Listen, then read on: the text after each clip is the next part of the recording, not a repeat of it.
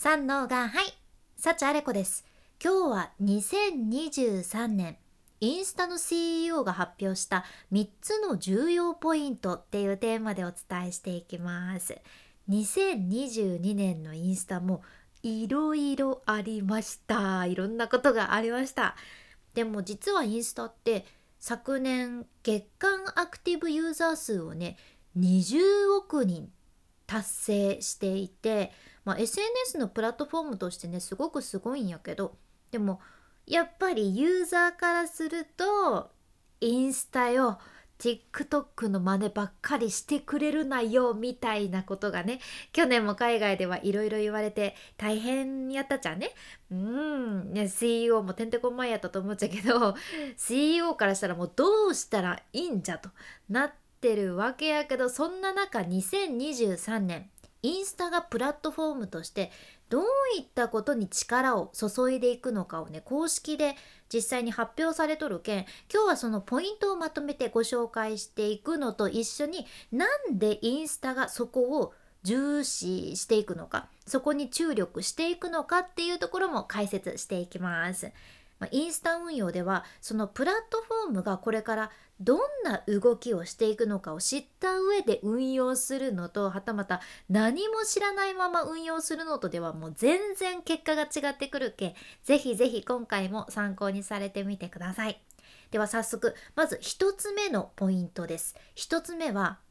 人のクリエイティビティを刺激するっていうことですね。まあ、つまりインスタを使う人たちが創造性を発揮して、まあ、何か作るのをサポートしますよってそこに力入れていきますよっていうことですね。でこの CEO がおっしゃってたのは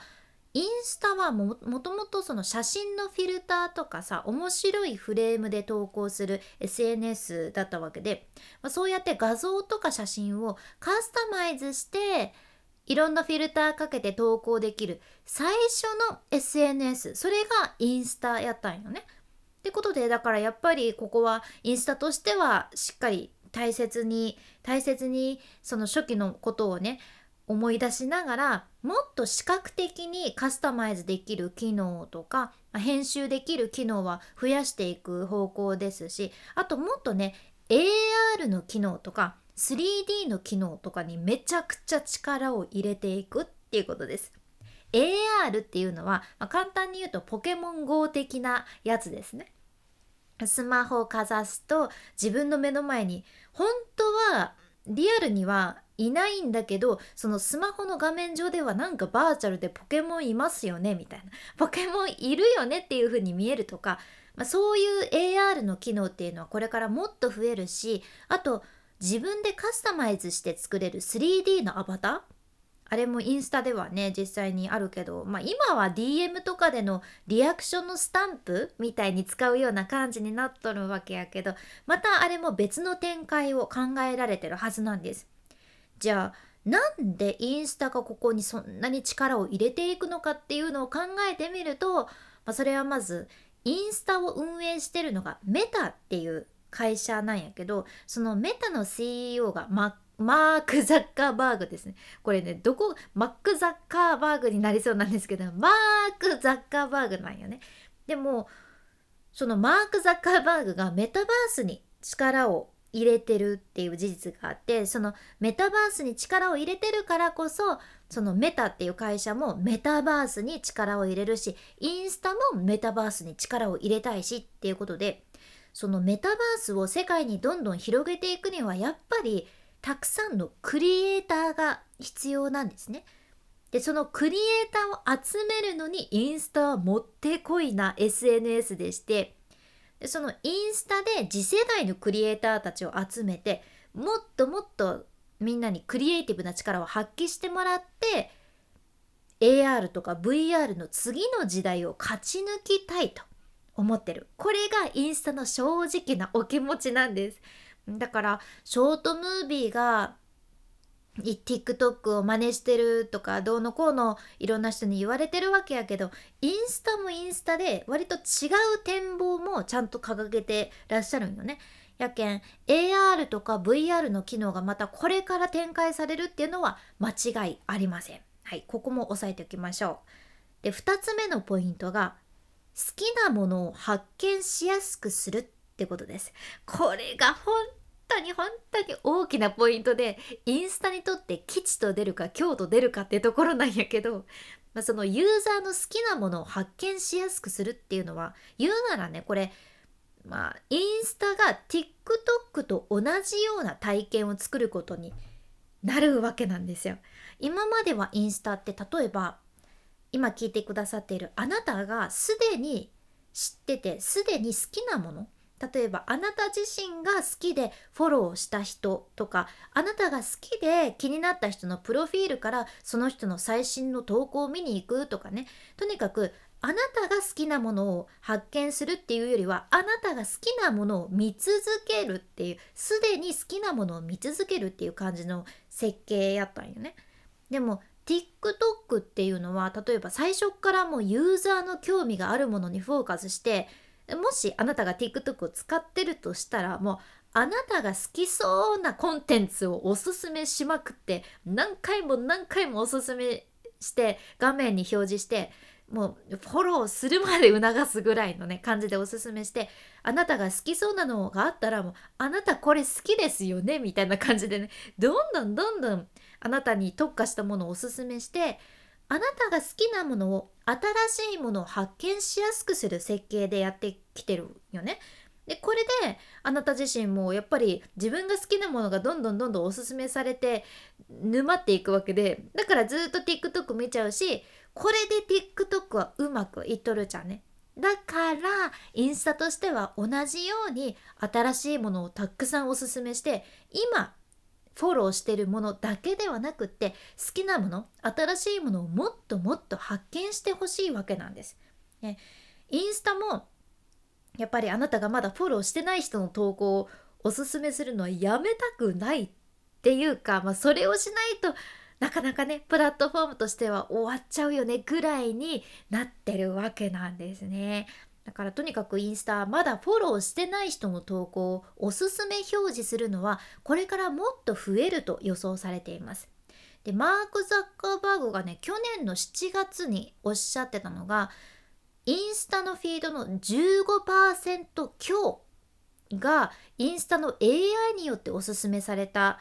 表示のものになっててこれがね2023年の末までに2倍以上になると予想してるってことやったんよね、まあ、つまりおすすめ表示それだけ増えますよってことね。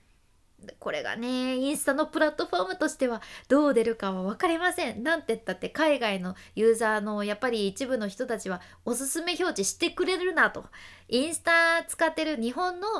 人たちの中にもおすすめ表示いらねえっていう声も上がってるけこれがねどうなるかわからんちゃけどとりあえずインスタ運用頑張ってる人にとってはめちゃくちゃ嬉しいことなんよね。おすすめ機能がなきゃやっぱり新しい人に届けるの難しいけんここはね嬉しいポイントとして押さえておきましょう。はい。では最後の3つ目です。3つ目は人と人とのつながりを強化するっていうことですね。これはまあインスタで以前から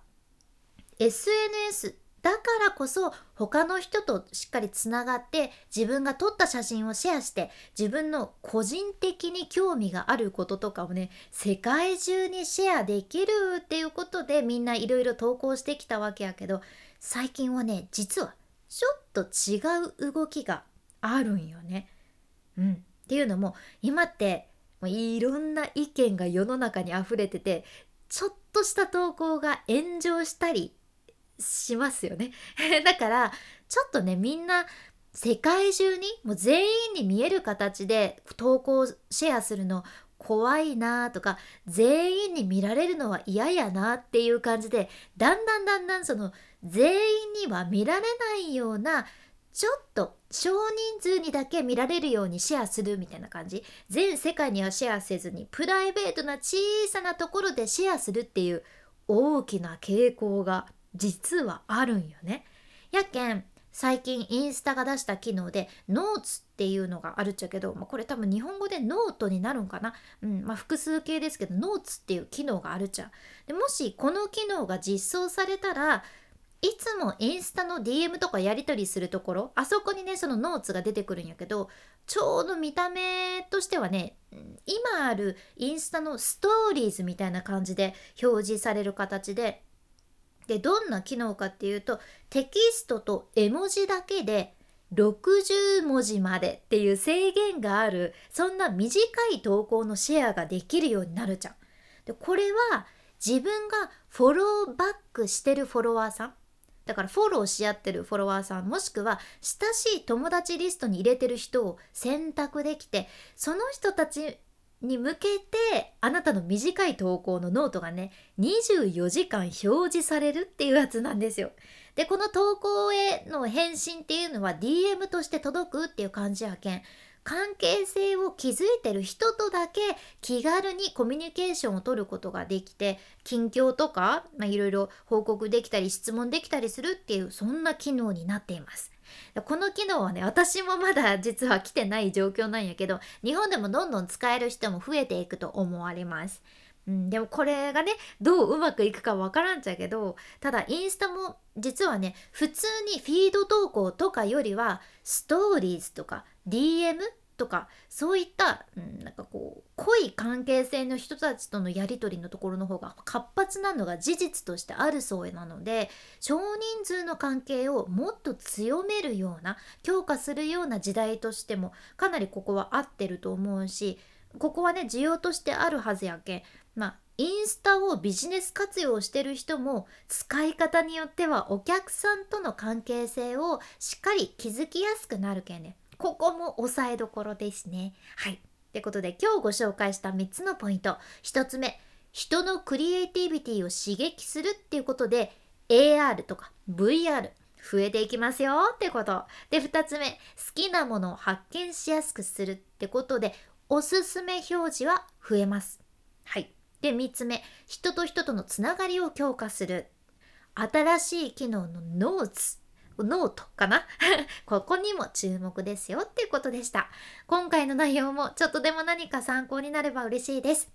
今日みたいな海外の最新情報をこれからもシェアしていくけん聞き逃さないように。フォローもしくは無料のサブスク登録のボタンそちらがフォローボタンになってますのでポチッと今のうちに忘れずに押しておいてください。君に幸あれ。ではまた。博多弁の幸あれ子でした。